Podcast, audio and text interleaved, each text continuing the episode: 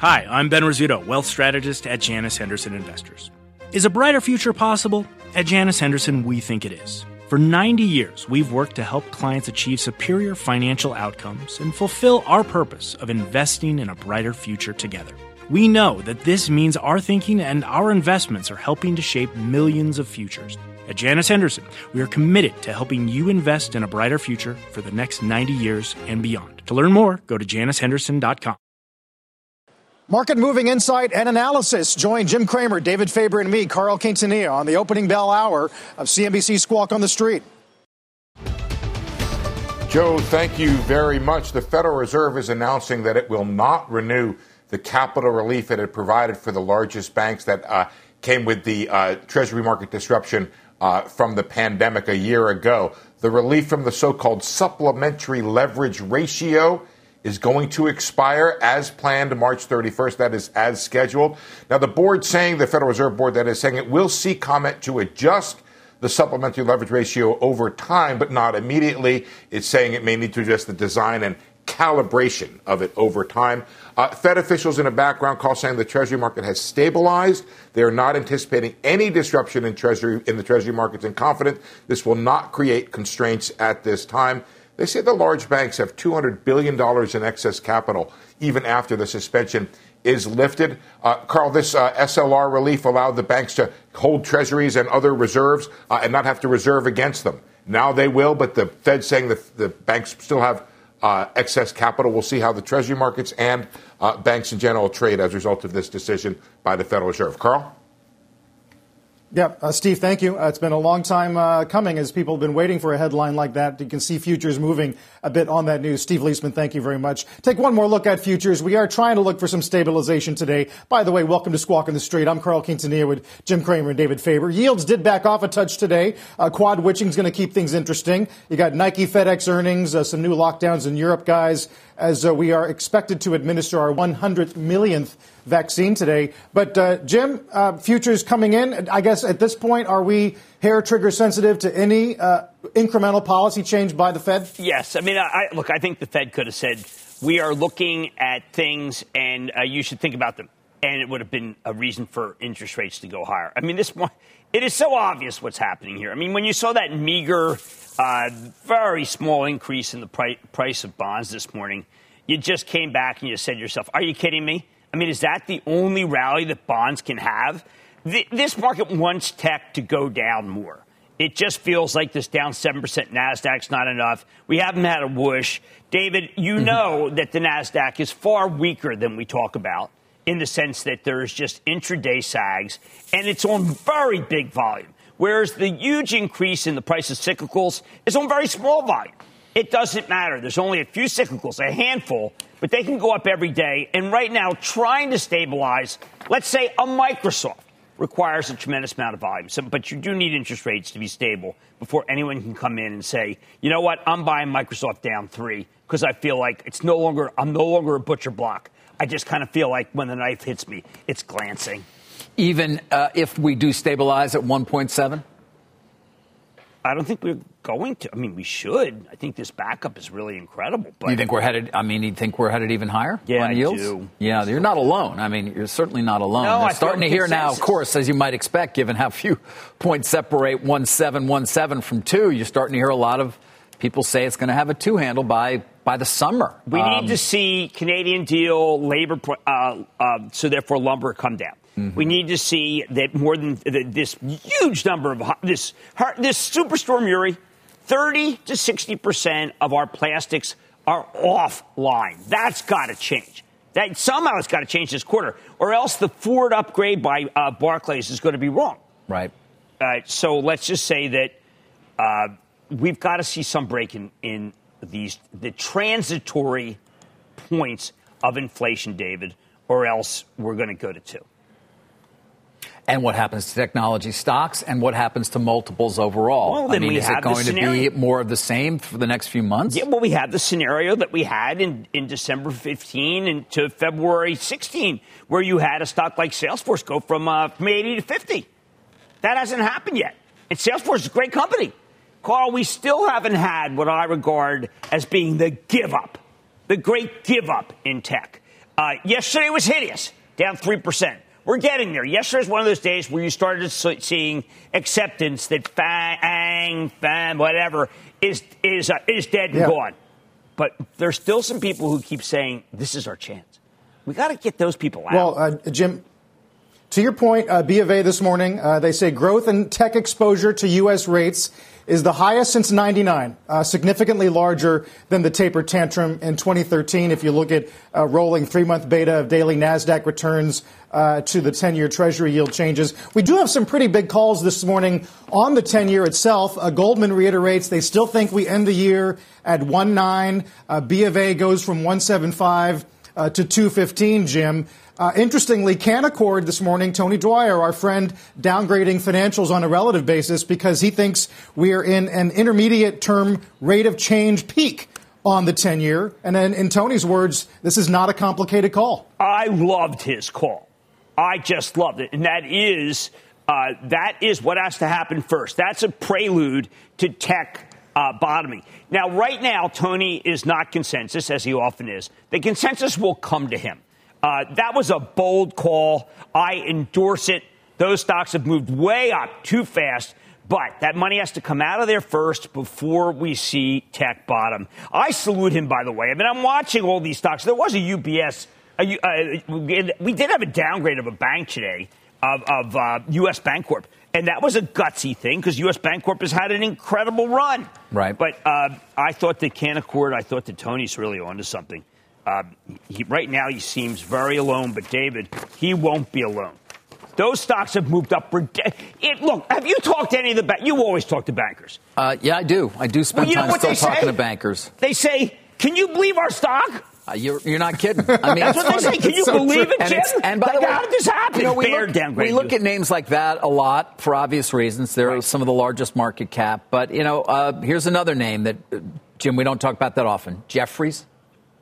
Take a look at that name. I mean, look at the move in some of these stocks. It's far beyond that. You're talking about a, you know, a company that was, uh, what, $3 billion in revenues uh, to 5 billion in the last 12 months. Yeah, I know. Uh, so, guys, and we can take a look at that. It's not just these names. There have been so many that have benefited. Look at the moves. By the way, we found out why Goldman's about. making Fifth- good money. Yeah, say again. We found out why Goldman's making good money. They're making their associates work hard. They're making them work. Well, 100 hours is a lot of hours. Why? I'll tell you what they'd really like is for them to come back to the darn office. Well, it's Uh, the partners but that don't when you when you have a when you have revenue gains like likes of what you've seen with Jefferies, which now got a more than eight billion dollar market value, or and or Goldman, which as we pointed out is at new highs. Maybe you're not as uh, you know. All right, it's working, but uh, but a lot of them are still away. They may be working 100 hours from their living rooms or wherever, or their apartments and who knows, or their condos on the mountain in Vail. I don't know. Mansions. No, these are the associates. They don't. Oh, the they don't have. ma- no. They don't have I mean, the fact that the associates even that they have a voice. What is that about? well, they're important. You, you, It- Carl, you, they're the you didn't write uh, letters Yeah. letters to the editor when you were young at Goldman? Uh, what, fire those people, every one of them. It's a different world, Jim, than the one that you grew up in, or It even is? I did, or Carl did. Yes, it is. I Very much so. world. Very different. Now you give them gifts. Give them gifts. You give them Pelotons. No, I, I, it's not the world. They're, they're, they're people. They're supposed to work really. I don't get it. The fact that they're complaining about five hours, they're only getting five hours sleep. I mean, they're oversleeping. I, I, I don't understand any of this. What world? What, Yeah. I mean, my Not- world is just uh, obviously my world may be Carl. I don't know. Maybe I'm out of date, out of step. I don't know. Uh, really, you're, I- you're even I- well, wondering I think whether you're you are? definitely- I- Yeah. You're at the edge of the bell curve in terms of stamina, Jim. We all know that. So But when I uh, gave I'm my sure that's what test, a lot of the Goldman. Look, Carl, I, I taught from eight to eleven on Friday nights, and then at eleven o'clock, I gave people a test, a quiz, and then of course I felt compelled to put the bottom five names up on Monday to show who really just didn't pay attention, and that was regarded as being what we call discipline. Wow. Um, guys, we'll talk more about uh, the banks in a little bit. Um, but to David's point, uh, names like Fifth Third, I think David is up 45% for the year. Yeah. Uh, we'll see how much that changes uh, given today's action. FedEx Nike is the other big story. FedEx is going to open up about 5.5%. Pretty nice beat. 347 uh, beats 323. Revenue ahead. They give guidance, Jim, for the first time in about a year. Uh, midpoints at 1790, streets at 1740. That was a joyous call. I mean, first they started by talking about the unbelievable they, job they've done with vaccines, which is incredible. I mean, when you look at the at the botch of, in Europe, I mean, FedEx is integral to what they did with vaccines. And the fact is, is that we keep hearing about logistics, supply chain. You want to know what logistics and supply chain are? Go talk to FedEx. This was a fantastic call. The ground yields, oh my, they're making a ton of money on ground yield. The guidance upside, you're so right, Carl. The level of certainty that they had, it was like the old FedEx where you just said, all right, let me bring it on. Here's a company that knows what it's doing. You know something, David? There are companies that know what they're doing. And there, then there are companies that say, I don't know, 20, whoa, 2021, who knows? Not FedEx. No, They didn't although play that can, game. You can at least be somewhat understanding of why a company might be uncertain. Um, but I, I hear you. What They're not could be more uncertain than, than a million packages a Right, day? Right. Yeah. Right. E-commerce exploding and they making money off it. My hat is off to them. Fred Smith. Remember, everyone was like saying, "Well, maybe he's too old." yeah, they they should work. They should sleep four hours a day to keep up with that man. Um, I know there was that time when the stock was suffering a bit, and they were having. Listen, they did have a string of sort of quarterly misses, And they had some ch- turnover. Yes. and and they did change things around. Now, uh, by the way, at the same time, as you well know, UPS has also had an incredible renaissance. right? And, and Carol Tomé is not getting any credit. She did a great job as, as CFO of uh, at Home Depot, and now I find that that stock, anytime it hits 164, sellers come out. Mm-hmm. Mike Trust owns that. I, I think FedEx is. These are remarkable companies. We have a supply chain in this country, and these guys aren't talked about at all. About how it's not them that kept the vaccines from people. They did it right from the get go. They did, David. David. Wow, look at how they track each other. Interesting. Well, they're in the same. Yeah, I, I, I mean, I guess that's yeah. I have a keen sense for the obvious, as you guys yes. all know. So, Yeah, yeah. Carl, see, he noticed the for me. trend. Look at this, what he noticed. Two companies that do freight. do they do? It's very similar Wow. businesses. I just, I'm Interesting how those stocks have performed. Should we Very put up the chart of Bristol Myers there so we get a little compare? Sure. You guys you're on fire today. Uh, we'll get to Nike after the break. Uh, pretty interesting call. Our, our uh, revenue uh, metrics, especially in North America, and a clear comment on what's happening with the shipping delays and the port uh, the, uh, the delays as well. I got some calls on Ford, on Starbucks, a lot of stuff on uh, Petco today. We're back in a minute.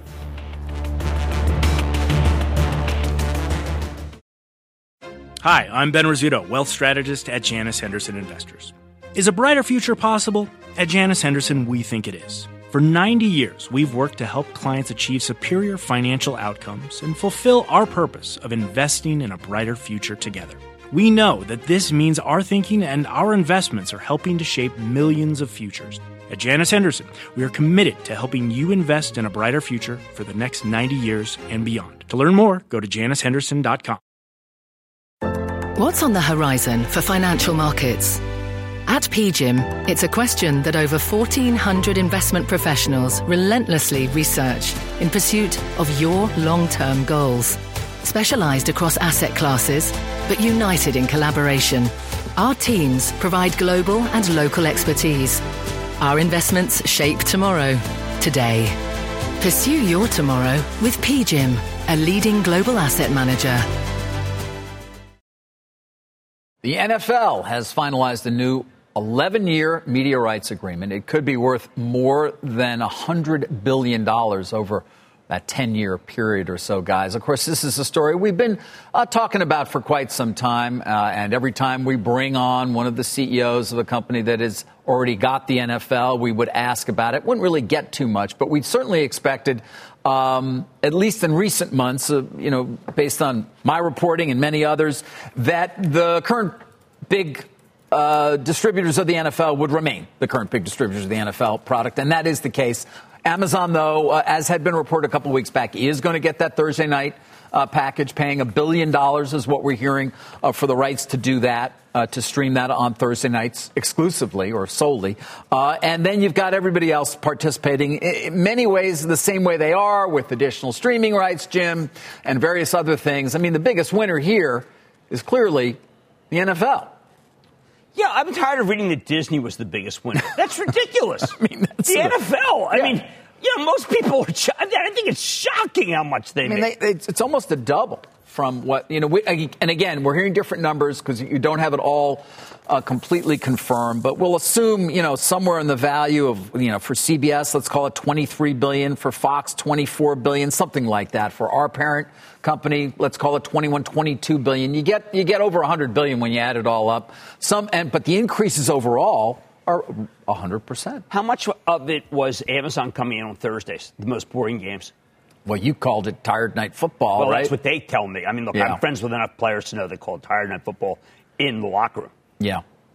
Uh, it's going to be interesting to see how they choose to broadcast it. It wasn't clear, Carl, that they did particularly well with some of the games that they had. Um, you know, it, but they also had help. Now it's going to be up to them, is my understanding at this point. Uh, but it's an interesting decision for Amazon. It's not an insignificant commitment of capital for them to be spending a billion dollars uh, a year over this time for that. Uh, yeah, I know Goodell called it a, a seminal moment in, uh, in in football distribution. Thursdays will be interesting. I think also, David, I don't know if I got this right, but isn't ABC shuffling into the Super Bowl uh, rotation? Yes, they are. I mean, it's ABC, Yeah. ESPN, but ABC also, I believe, right? It's, you're going to see uh, a Monday night. Uh, you know, Disney obviously retaining that package. They're going to add what I think it's six additional regular season games, so they're going to have 23 versus the current 17. And there will be, as you say, three games on ABC, so you'll have so, sort of these double headers, Monday night football games with ESPN. Um, Saturday games that'll have playoff implications. So they are they're getting more. They're spending a lot more, and they're getting more. Uh, I've made the point, of course, Viacom in particular, given the, what they're going to be spending a year here. Let's call it two bill plus a year. That with that move in that stock price that we've talked about almost daily, why wouldn't you sell some stock? You pay for it right away. You can pay for. I mean, you're not going to pay twenty, you know, the twenty three billion total value over ten years, but you can take care of a, a bunch of it up front here um, by selling even just a 10% stake if you wanted to, or doing a, a giant convert. I was going to say giant converters. It makes so With, much You sense. know, again, you're talking giant convert with a conversion premium anywhere near where the stock is, and you're in a 0%. Basically equity also. Who wants to criticize Mr. Bakish, who's done a great job here? I think we had Bakish on, what was it, a couple of weeks back, asked him about the NFL. Here's what he had to say. NFL is very much part of our streaming offering on both of our tiers, by the way, the $9.99 tier and the $4.99 tier. We provide tremendous value to our station affiliates uh, in the form of programming, in, including the NFL. They also, by the way, participate uh, economically uh, in the $9.99 version of the product. And look, this is an example of how media is transitioning to the multi platform world. And there it is, right? Paramount Plus has been granted new and expanded rights for the streaming service, allowing for the flexibility, and I'm reading here from Viacom's press release, to distribute NFL games on both that premium $9.99, the ad supported $4.99. That will debut in June. The rights begin with the 2021 season and extend through the length of the deal to 2033. And, and David, when you start seeing flex, more games can be flexed. That's just once again the I think the NFL se- selling out the fans in favor of TV. When you flex a game, Right. You you get Right. everybody together, Carl, for a one o'clock game, and you know when we go to games, when you you've been with me, a one o'clock game, what happens? And it's suddenly a Sunday night game. And that, That's it. You can't take kids. Can't, everyone knows. Every fan knows that they've been sold out. But what the network was always, what the NFL has always said to me when I complain is, "All right, you want a lot of one o'clock games? That's because your teams are awful." Well, the players are going to be a big winner here, too, though, Carl, uh, given the, what they can now expect in terms of their agreement, in terms of revenue share and everything else um, next year. Wow. And FanDuel and DraftKings are winners, and the network's very lucky because people have to watch the end of the game because of fantasy, even if the games are horrible. That's a great point. And also, uh, just uh, put, putting Disney's week into perspective, Disneyland opening. Yeah. Uh, this deal, Falcon Winter Soldier, of course, debuted at midnight, which is all the talk of social media this morning. Quick break, guys. We're back in a minute.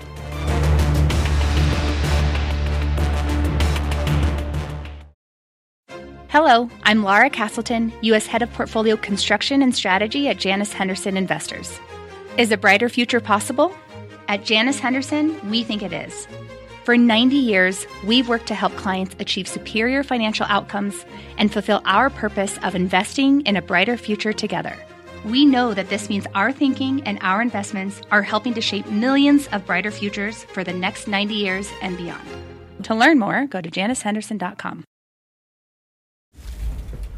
All right, let's get to a mad dash. We've got about uh, seven minutes before we get started with what is the last trading session of the week. You want to talk a bit about uh, cruises and a lot of other yes. things. I have been very pro the cruise line ships, not just because the uh, the, the Reddit crowd loves them.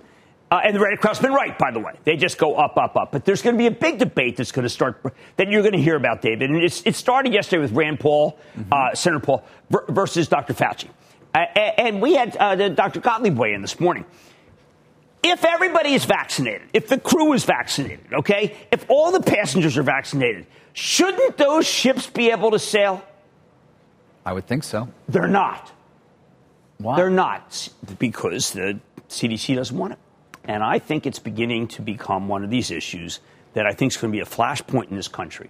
Which is, you mean, well, why did what we get the, vaccinated? I know. I'm what already. Was the point of we're it? already that conversation already is taking place. I think yes. it's taking place in some families. You know, you do thankfully have people who are starting to get not just double vaccinated, but now past the two weeks. Right. It's like, let's go out. Let's well, go to restaurants. Think, well, maybe not. What do you mean, maybe well, not? look, I think this is going to be the flashpoint. Are you really going to allow these very responsible companies who have done a lot and right. brought in all science, really done everything right, done everything that the government wants, and one so don't want CDC waiting for then, Jim, for, for the for the positivity because we be keep lower, hearing new case. I don't know. We're, we're beginning. I think I think the world of Dr. Fauci, but we have to accept the fact that once we're vaccinated if everyone is vaccinated, I'm not talking about testing people with PCR before they go on a cruise. Right. No, the cruise ship, the cruise liners, they don't even think that's responsible. They want vaccination proof. If you can vaccinate, if you can proof of vaccination, crew, passengers, right. why can't they ship? No, listen, this is going to be a debate. If is, it yes. becomes one, if in fact we start, oh, what David, about school in the fall? I mean, it's know, again, brewing. it's got to.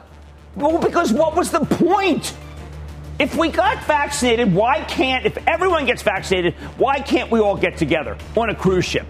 They're being the, the, casinos. They let the guys go in there because they're smoking and they're. Well, they, you know, you, I, you know what? I, I, I, don't know why. You have you been vaccinated? Have you been vaccinated? Uh, I'm one in. Talk to me later. Did you see that jump? Wow got air there. Yeah, before you know, t- talk, six weeks ago, that would of course no mean yeah. a relapse and right back yeah, to uh, be, NYU on your go. back for, but thankfully, and let's not, let's hope that didn't happen. Thankfully, he's jumping around again. All right, we got an opening bell a few minutes from now. Stay with us on Squawk on the Street. The first high profile meeting between the United States and the Chinese turned a little more contentious than some might have expected by several accounts. The Secretary of State talked about the United States and the Chinese re engaging. Here's what he said I'm hearing deep satisfaction that the United States is back, that we're re engaged with our allies and partners. I'm also hearing deep concern about some of the actions your government is taking. Uh, and we'll have an opportunity to discuss those uh, when we get down to work. Uh, Jim, this has sort of been on the back burner uh, for a few quarters, but it's it's bound to come back this year. I think that this was uh, you couldn't afford to be weak in front uh, for your home audience. So this is a bit of posturing. I'm getting a sense that we're going back to a Paulson period where strategic economic dialogue is frankly encouraging. So I did not think I'm taking the other side of the trade on this. David, I thought it was uh, that outwardly they have to do this. But unlike a, pr- a former president who tweeted and poked them in the eye, what I am told is that outwardly like this, internally, it's about strategic and recognition that they're a great power, but we gotta we gotta be able to be strong on the issues that, that you talk about endlessly. Well, words, so there are so many areas of potential conflict, and it, it's something we're going to be talking about for years to come. I mean, but there's not going to be in the open. They're not going to have like my right. great friend President Xi and then trashing him in Twitter. Right. That's not going to happen. No, it's not. I believe you. Thank you. Let's get the opening bell uh, guys in the S&P at the bottom of your screen. As we said, looking for a little more uh, stabilization as yields came back a touch. And of course, quad witching, as we said at the top of the hour, uh, will uh, make the last few hours of trading interesting. One com- uh, company that's highly leveraged, of course, to China, Jim, uh, is Nike. And that revenue miss, North America revenue, Forex neutral down 11. Uh, advertising expenses down 18, although company seems to think they can make this back up. Yeah, Nike, China, 42%. That's extraordinary number. When you keep hearing this thing over and over again, port congestion, global container stro- uh, uh, shortage. Now, look, I, I think Donahoe, this was a great call than this. They were very certain that they're going to make things up. Uh, the gross the gross margins here, highest ever, really fantastic. Uh, but what does get me a little bit confused, maybe David, you can shine a light on this. Why do these companies, uh, and major American companies, accept the fact that over and over again we have port congestion and global container problems? Why haven't they figured out make it onshore? Is, are we that expensive, David, to make things here that we have to put up? These companies just accept the fact that they missed whole seasons because of, uh, of tie ups at ports? Why don't they just build their factories here? Well, there are companies that have chosen to do that, right? There are companies that have eh. moved things back. I know Some, it's not not not enough, not maybe, no. maybe not many, but for those very reasons you mentioned. But I just what is um, going on with port congestion forever? I, I don't know. Maybe you want to bring it up for the infrastructure bill. Maybe there can be something done there. I don't know. I would like to. I'd like to do that. You would. Yeah, I th- look. There's a lot of reasons. There's uh, environmental reasons. There's labor issues. But Carl, we got to stop with this whole idea that there. Do you know where a lot of the semiconductors are? They're in the cargo. They're in cargo, literally in containers, and they're stuck. This is not just all about just in time and they screwed up. The way that these chips have come from Taiwan they are sitting wherever, I don't know, under the Golden Gate Bridge, Carl. I mean, it really is amazing how many of our very good companies chose to ship, container ship. And a lot of this was, by the way, because a lot of the semiconductor companies used to send their, their chips in the hold of commercial aircraft. And the commercial aircraft between us and Taiwan, South Korea, has been cut in half. So they decided to put them on these ships, and look what happens. Just yep. incredible. Untold uh, story. No, I know.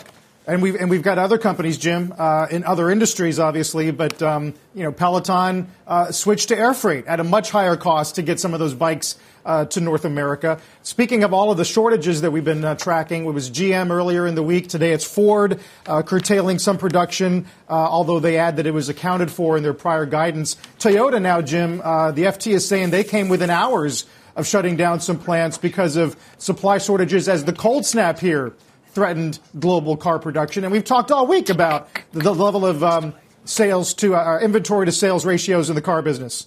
Yeah, well, look, I do think that this uh, very important. My Travel Trust owns this. Some big uh, Farley, uh, Jim Carcar Farley, uh, the, the, CEO.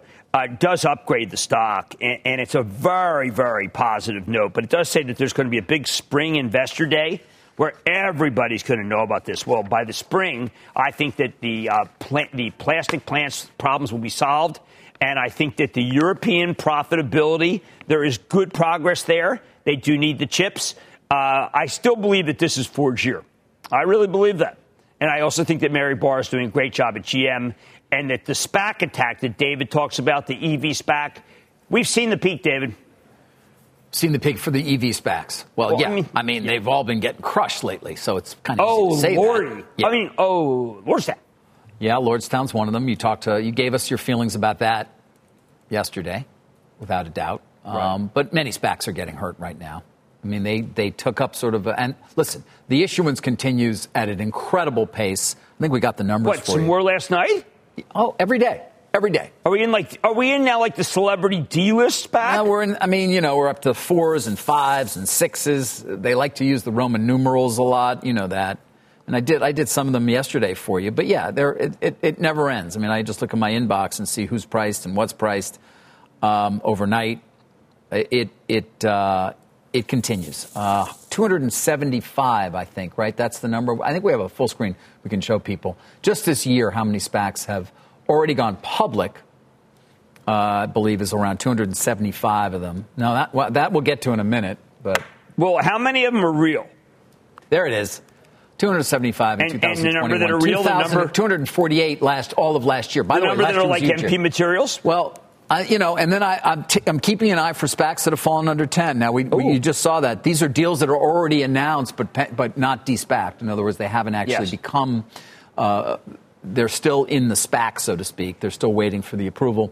Kismet. Um, but yeah, all those trading below uh, 10, which is an interesting prospect. You got to get it above. You want to get your approvals. You don't want to have the endless redemptions. You want to get the deal done. But uh, that's one. And then you've got obviously many SPACs that have already gone public, but are trading at or near the 10 bucks, and certainly not up the way they did. Jim, this is, you know, this is uh, another area of the market that has suffered greatly as a result of this move up in, in yields that we've been talking about. Well, David, is this the equivalent of breaking the buck in uh, cash reserves? Well, not really, because you are you can get your ten bucks back. You can redeem. Remember, So why doesn't everyone just trust go get- and, buy Kismet? Could be Kismet to buy Kismet. You could. I mean, now by the way, these have already been announced. They likely still will be uh, approved. You know, they'll still happen. And then the question is: Is the company worth? You know, you're doing your basic valuation work the same way people are on many of these others, um, and you want to try and understand what it's what it's worth. Um, so we'll see. But there is that opportunity still to redeem um, and or say no to a deal uh, and get your ten bucks. So uh, we'll see, guys. Um, What I did want to did want the, I mean, you saw it, Jim the the uh, the Chubb HIG um, unsolicited unsolicited bid from Chubb to acquire uh, Hartford Financial. Uh, Bloomberg broke the story uh, late, not even late, midday yesterday. Hartford shares shot up, uh, and it has been confirmed that uh, they did deliver a proposal to acquire uh, Hartford. That is, Chubb did. Roughly 65 bucks is what they're talking about. It is, they say, a majority cash and stock. I'm hearing that majority may be 55%, but I, don't hold me to that. I'm sort of giving you a range, but not not 80%. Okay. Um, we're talking far lower than that, but a majority in cash. Uh, uh, most of the analysts coming out this morning are saying well, we think Hartford's worth a lot more than 65. I'm just looking at even Raymond James here, 75 to 85. That's an average. Uh, targets were acquired on average for 14.3 PE or 1.8 times uh, price over book, and that gets you to 75 to 85. There it is. Uh, or more might be enough for HIG shareholders to approve. We'll see. By the way, you got regulators in there, including Connecticut. They don't want to be losing jobs in Hartford. No doubt about that, Jim. So you've got to imagine Chubb has got to make some promises there if they were ever to move forward. But, you know, we got a very brief statement from Hartford, but just that last line, that la- the board of directors committed to acting in the best interest of shareholders over the long term. Over the long term. Just makes you think they're definitely not going to say yes to 65. And the question is, do they engage or not? Uh, I've heard very limited engagement prior to them getting this letter. By the way, Chubb missed the window for nominating directors, making this sort of more of a true hostile, even though very tough to do in a highly regulated business like this. So we'll, we'll see. Um, some perhaps surprised Hartford is hanging in there at 68. I mean, should be where down already below that, right? Maybe maybe lower, just given the the likelihood they say no, thank you, and uh, and you know what is Chubb really left with here. That said, we'll see. You get some turnover in the shareholder base. Again, their nominating window's over, so it's not going to be like they're coming after on that. You do have to make them. You know, you've got to make sure the regulators are happy with you. Um, we'll watch it closely. Big potential deal, Carl. Uh, in insurance, should Chubb actually be able to prevail here, get a dialogue going, and obviously offer a good deal more than the 65 they came in with initially. Hmm. Price to book Ah. is always pretty cheap there, Carl. Yeah. That's a very inexpensive stock, Hartford. Yep. Very inexpensive. Uh, we mentioned uh, some of the calls, Jim, that we didn't get to yet. Uh, Petco is one. B of A goes to buy. Uh, 28 implies 24% upside. Uh, I think the uh, title of the report is Pup, Pup, and Away. I know you've been uh, bullish on uh, the overall tailwinds, but they do cite the ongoing, uh, I wouldn't call a boom necessarily, but the very strong tailwind of pet adoption in this country at least. Yeah, I mean, look, there's no doubt about it that one of the the uh, great things that occurred during this period was a lot of pets adopted, not just uh, well bred, the, kill centers uh, really rapidly diminishing. Uh, these guys at Petco, Ron Coughlin, say they say 400,000 uh, dogs just this last quarter. I did focus also on, on DoorDash and that deal, which challenges Chewy. Uh, now we know Chewy, David. What do we know about Chewy's co-founder? We haven't mentioned him today. Ryan Cohen. We know he likes ice cream and frogs. And he wants a higher price for GameStop. GameStop. And his plan? He's got big plans. Crypto? Big. They're just big. Is crypto? How about maybe buying a national chain? These are your plans. Yes, of, Yes. play, of gaming plans palaces. or are they your plans? Gaming palaces. Gaming palaces. Gaming palaces. Look, Carl, I have offered this guy more plans, and he has refused to pay any attention to me. And uh, you know, uh, he does make me feel a little bit like about. You know, I don't want to say it, but reference to Moe Greene. I feel a little Moe Greene like. Yeah. You can't talk to me like that, Corleone. Well, I mean, is there even is there anything a plaque? Is there anything rec- that, that that represents any of the work that I've done about Vegas? It was just a it was a stop for GIs on the way to Los Angeles. That was Bugsy Siegel, right? Moe Greene. Yeah. Well, I didn't want to. Yeah. No, okay, but that was a good movie too. The Warren Beatty movie. I didn't want Learned a lot. Really, you learned a lot Yes, about the history of Las Vegas, know. Uh, the Annette flamingo, and he Yeah, was very yeah. true. But Carl, it is a, the pet theme, whether it be Zoetis, uh, IDEXX. Uh, there's just it's on Elanco is making a comeback here. We know Elanco, David, a bit of a challenge there, right? And people thought it was too cheap. Mm-hmm. So I mean, the, the the this is the humanization of pets, Carl, and it's a real and lasting trend. At three million new uh, pet owners. Uh, it- look, the millennials. What do they do? Not that I know what they do. Like David's probably closer to that, but they buy a new house and then they get a pet, and then you got to take care of the pet. Right. Right. And then complain about their work week, right? Oh my God. That's not millennials. That's like what is the Goldman Gen- Sachs. Who are the Who are the twenty? I mean, it, you don't hear any Morgan Stanley people complaining. really, Yeah, hundred hours a week's a lot of hours. that is just ridiculous, David. All right, sorry. I always let people pick which day they didn't want to work over the weekend, depending upon their, you know, which day they want to sell. You know, One day a Religion. month. One day a month. Or you, every every one weekend. One I, weekend six day day. weeks. All right. And if you got in after six six a.m., I threw a bottle at you. and I hit you too. Uh, guys, we got some some pretty pronounced weakness here in uh, the banks on the expiration of that uh, SLR ex, ex, um, ex, exten- sorry ex, SLR exemption. Let's get to Bob Pisani. Hey, Bob. Yeah, that's about the only weakness, Carl. We have a mercifully flattish open after a confusing and really difficult trading week. Remember, we've got quadruple witching today. We're going to have a lot of volume uh, toward the close. But take a look at the sectors. And uh, as I said, mercifully kind of on the flattish side, um, nothing really tremendous. You see the banks are, are weak here. Uh, I think that's important here. Let's just put up some of the banks here. And as Carl said, the Fed is not going to extend that SLR rule. That's that pandemic, uh, pandemic crisis rule that allowed uh, banks to relax their capital levels. Uh, so there's some concern here that the banks might have to apply more capital against their holdings. Maybe they'll have to sell treasuries. Uh, maybe they won't be, be able to buy back as much stock. There's a lot of vague concerns about this, but you can see some nominal weakness. Uh, the bigger issue is just the confusion this week. I mean, it's just been head spinning to try to figure out what the trends are this week. So remember, the main narrative was pretty simple.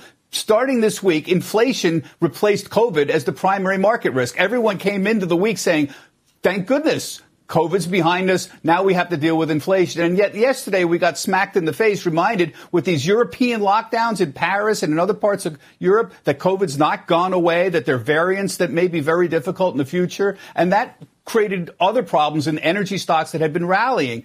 At the same time, we've seen these value stocks. Suddenly they've become momentum stocks. The question is, does that keep up or not? Or do we go back to growth? Nobody quite has a lot of conviction on, on many things except the idea that rates are moving up. So if you just look, the good news is big cap tech stocks haven't been damaged too much this week. By and large, the declines have been fairly modest here. You see three four percent declines, uh, and even Apple's just fractionally on the downside right now.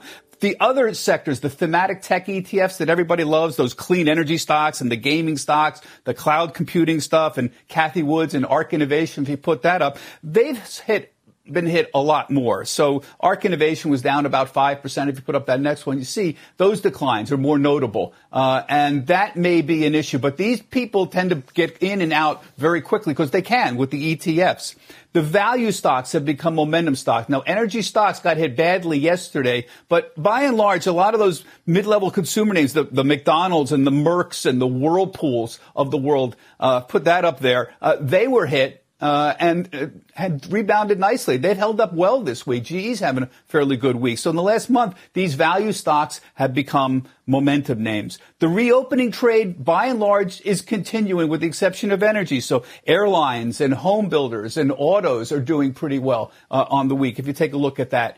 I think the main thing here, it's put up that final full screen, is that everything is speeding up a little bit, Carl. Uh, there's, there's been hyper acceleration in trading. It's not the speed of trading that's changed. It's that the retail traders seem to have access to a lot more data. And as a result, the trading activity is much higher than it was even a year ago. And you know, there was a joke going around, Carl, that, that eventually what's happening here is my artificial intelligence trading mechanism is going to interact with your artificial trading intelligence mechanism in the future. And they're all going to be really smart. Maybe, Carl, it's not going to be Renaissance Capital smart, maybe not James Simon smart, but my AI trading device is going to get darn good, and they're getting a lot better, and traders have access to more information, and as a result, they're trading more, and there's a feeling that trading is just speeding up. That's one thing that I hear from the trading desks all the time. Very hard to get your head around it, but change is happening really fast. Carl, back to you.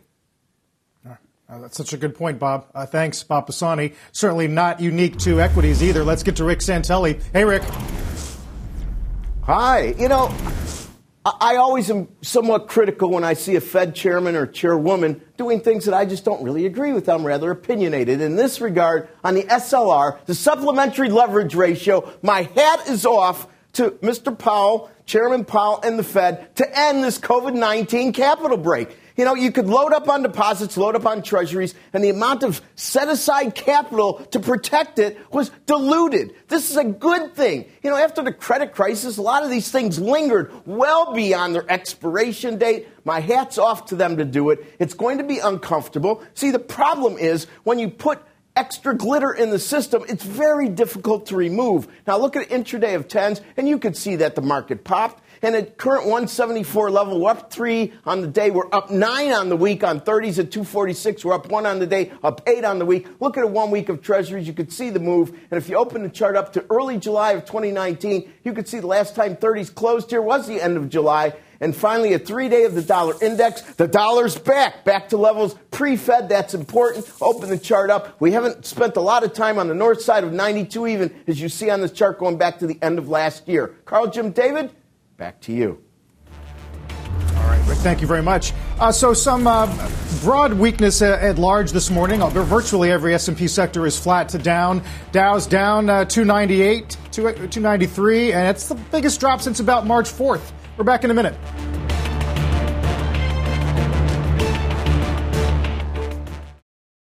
I do think for a business like ours, which is an innovative, collaborative apprenticeship culture, this is not ideal for us. And it's not a new normal. It's an aberration that we're going to correct as quickly as possible. And, you know, in particular, I'm very focused on the fact that I don't want another class of young people arriving at Goldman Sachs in this summer remotely. And so we're going to do everything we can to adapt that's uh, David Solomon of Goldman Sachs talking about return to work, which he's been pretty adamant about, uh, Jim. You know, Goldman culture is always going to be a fascinating story for the street. We were talking about some of the reported complaints among uh, Goldman employees about the work week, but kind of hard to complain about a stock that's more than doubled in a year. Yeah, and look, I, I think it's very hard for uh, the younger people to distinguish themselves by Zoom. It's very hard for uh, the bosses to know who's good. So I totally get where David's going because this is a relationship business. And uh, you want to find out who can have a relationship. I remember uh, David, yeah. just when I started yeah. out, my friend Bill Groover, who was my boss, right. took me to lunch, and I didn't eat. I had a salad, mm-hmm. and he said, "Don't don't order salad. That can make a mess. Order things that are you know your fork here to the left, and don't open your mouth when you eat." It's very you know th- these were things you were taught, right? Now, of course, I had like gone to Harvard and Harvard Law School, so I had no background whatsoever on how to eat a salad with a fork. Right. But the, the important thing was that they wanted to judge you. I see. And you can't distinguish yourself if you're working 100 hours and your boss is in South, Southampton or in West Palm. No, I completely agree. And I know Mr. Solomon has been somewhat frustrated with the pace of, of returning employees. Listen, when you talk to the people who run many of these firms where they do believe a collaborative culture is an important one and they need younger people in particular to get inculcated in terms of the culture, they want them back. But I don't think the expectation, Carl, at this point is that you're really going to fully have them back until now they're saying after Labor Day. I'm sure you hear it. I hear it a How lot. about if everyone got vaccinated? Let's just stop this. I, well, or you just say, you know what, you come back or you're fired. They're not Now going to do you're that. talking. They're not going to do that. Oh. It would be great to get a roundtable of uh, Solomon on one end and Benioff on the other and sort of duke out what, what the future of work is going to be. Uh, we've got to take a break. We're back in just a moment. Take a look at some of the week to date losers on the NASDAQ 100. Names like Zoom Video, Tesla, Okta, Peloton, Trip.com are not too far off of this list. By the way, all these names are down for the month, down for the three months, uh, and the uh, year to date, obviously. We're back in a moment.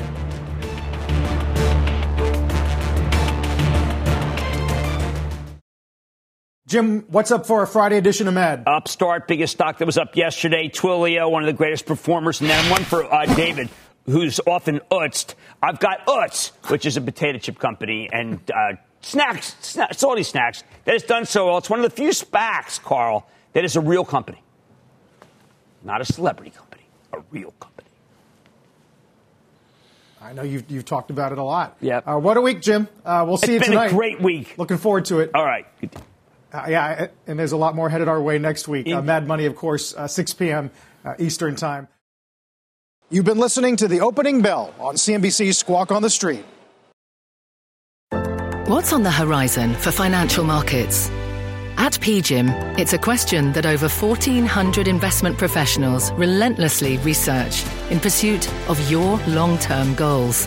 Specialized across asset classes, but united in collaboration, our teams provide global and local expertise. Our investments shape tomorrow, today.